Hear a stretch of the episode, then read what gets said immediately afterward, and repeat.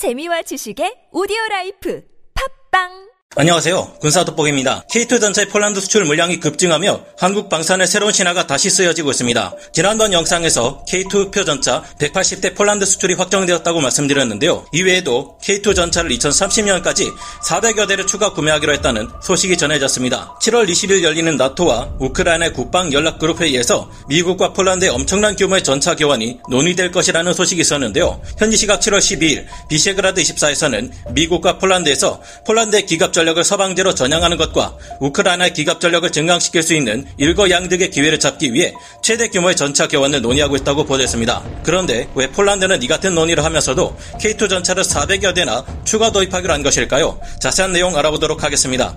전문가는 아니지만 해당 분야의 정보를 조사 정리했습니다. 본의 아니게 틀린 부분이 있을 수 있다는 점 양해해 주시면 감사하겠습니다. 폴란드 정부와 최소 19조 원에 달하는 방위산업 분야 수출 계약을 위한 업무 협약이 이르면 7월 27일 이뤄질 예정입니다. 이에 맞춰 폴란드는 2024년까지 180대를 도입하기로 했던 우리나라의 K2 흑표 전차 외에도 2030년까지 400여 대 K2 PL 전차 추가 도입에 대한 의향을 내비쳤는데요. 우리 시각 7월 18일 대통령실과 정부, 방산업계에 따르면 국가안보실 고위 관계자는 국내 방산업체 경영진을 소집하여 폴란드 수출에 대한 논의를 마쳤다고 전했습니다. 현대 로템의 K2 전차 400여 대를 추가 구매하겠다는 의향을 보인 폴란드 국방부는 현대 로템의 기존 국내 납품 생산 라인을 폴란드 수출형으로 전환해 줄 것을 요청했습니다. K2 전차 180대 물량만 해도 수출 규모가 3조 원이 훌쩍 넘을 것으로 전망되고 있는 가운데 거래액만 8조 원이 넘을 것으로 추산되고 있는 K2 전차 400여 대 추가 구매는 기적과 같은 우리 방산 수출 역사에 길이 남을 쾌거인데요. 7월 20일 열리는 나토 우크라이나 국방 연락그룹 회의에서 우크라이나 기갑 전력 증강을 위한 미국과 폴란드의 최대 규모 전차 교환이 논의되고 있습니다. 미국은 폴란드가 기존에 도입하기로 계약한 M1A2 SAP V3 에이브람스 전차 250대와 별개로 약 300대 M1A1 전차를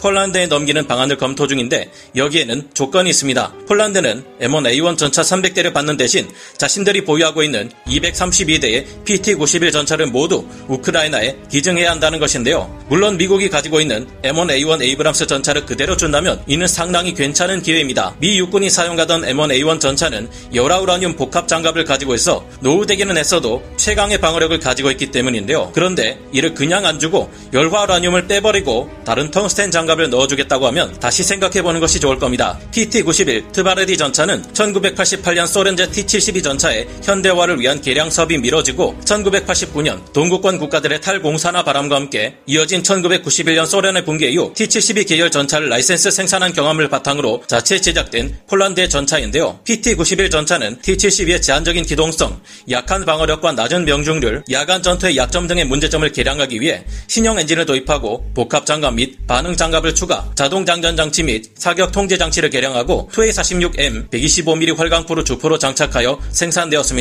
그런데 문제는 미군의 M1A1 전차는 대부분 1980년대에 생산되어 노후화가 심각하다는 것입니다. 그렇다고 해서 설마 그 전설적인 실전 기록들을 남긴 M1A1 에이브람스 전차가 PT-91보다 약하지는 않겠지만 미군의 M1A1 전차는 열화우라늄 장갑을 적용하고 있어 외국군에 대한 양도가 불가능하다는 점이 걸림돌로 작용했는데요. 이 문제를 해결하기 위해서는 조 바이든 대통령이 의회를 잘 설득해야 할 겁니다. 미국은 결국 열화우라늄 장갑을 제거하고 제공 가능한 다른 복합 장갑을 장착하여 M1A1 전차를 양도해야 할 텐데 폴란드가 어떤 선택을 할지 기대해봐야 할 것 같습니다. 제 개인적인 의견을 밝히자면 폴란드 입장에서 생각해 볼때 개조 개량된 M1A1을 현재 PT-91 전차 대신 받는 것보다 우리 한국의 K2 전차로 전력을 대신하는 것이 더 나은 선택이 될 것으로 보입니다. 우리의 K2 전차는 열화 우라늄 포탄을 사용하지는 않지만 대신 55구경장 120mm 활강 포신을 사용하기 때문에 44구경장 포신에 일반 155mm 포탄을 사용할 M1A1 에이브람스 전차의 개조 버전보다는 더 강력할 것이기 때문입니다. 폴란드 역시 우크라이나처럼 러시아를 가장 핵심적인 적국으로 상정하고 국방력을 강화하려 드는 것인데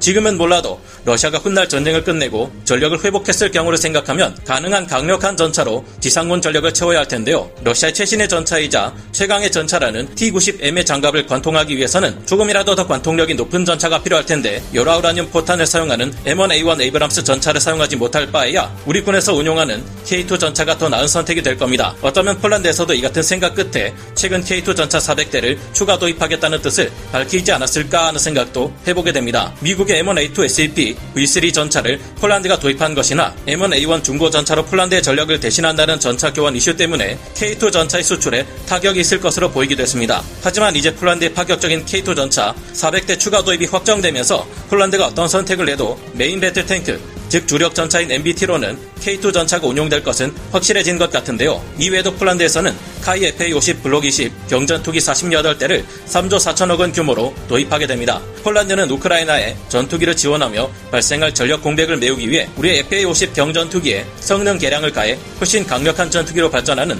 FA50 블록 20 전투기를 요청했는데요. 카이에서는 당장 전투기가 필요한 폴란드 입장을 고려하여 계약을 빠르게 고치기 위해서 한국 공원에 납품할 예정이었던 T-50 초음속 훈련기 20대 중 8대를 우선적으로 FA-50 경전투기로 개량하여 올해가 지나기 전에 폴란드에 납품할 것이라고 하는데요. 또한 하나 디펜스의 레드백 장갑차도 670여 대나 수출되기로 하며 하나 약 4조 원에서 5조 원대의 엄청난 규모의 수출 계약을 체결하였습니다. 이에 정부 관계자는 폴란드가 해외 무기 구매를 위해 한국 외에도 많은 나라와 접촉했으나 성능 대비 단가 측면에서 큰 매력을 느끼고 있다고 설명했는데요. 폴란드에서는 원래 차세대 보병 전투 장갑차로 자국산 보르숙 보병 전투 장갑차를 개발했지만 이는 개발 초기부터 성능이 크게 부족해 많은 우려를 낳아왔습니다. 그래서 폴란드는 이 보르숙 보병 전투 장갑차의 떨어지는 성능을 보완하기 위한 방법을 물색하던 중 우리 한국의 AS-21 장갑차를 도입하고 이를 생산하면서 얻은 기술력을 보르숙 보병 전투 장갑차에 반영해 성능상의 문제를 해결하려 했습니다. 하지만 장기적으로 끌고 갈 사업이자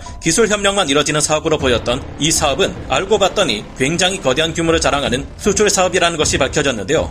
이 사업을 위해 폴란드는 무려 670대 5조 원 규모로 AS-21 레드백 보병 전투 장갑차를 현지 기술 도입 생산 방식으로 도입한다는 것으로 계약 형태가 수정되었다고 합니다. 하지만 이게 끝이 아닙니다. 폴란드는 우리의 K9 자주포에 대한 추가 수출을 원하고 있으며 뿐만 아니라 K9 자주포의 차체를 이용해 제작할 수 있는 다양한 파생형 전투 차량의 개발 또한 논의하고 있는 중인데요. K9 자주포의 차체를 애초에 크고 넉넉하게 만들었던 것이 신의 한 수였다고 다시 한번 새삼 느끼게 되는 사례입니다. 이를 모두 합쳐보면 이제 폴란드 지상군은 이게 폴란드군인지 한국군인지 헷갈릴 정도로 갖가지 한국의 방산 무기로 도배하게 되었는데요. K2 전차 580대, FA50 블록 20 전투기 48대, AS-21 레드백 670대의 K9 자주포 및 차체 추가 수출까지 이만한 규모의 수출은 한국 방산 역사상 처음 있는 확정된 사례입니다. 폴란드 수출만 따 져도 한국 방산 3사의 수출 규모가 최소 19조 원에 달하는 역대급 수출이라고 볼 수 있는데요. 우크라이나와 국경을 맞대고 무기 지원에 진심인 폴란드 입장에서는 전력 공백을 메우기 위해서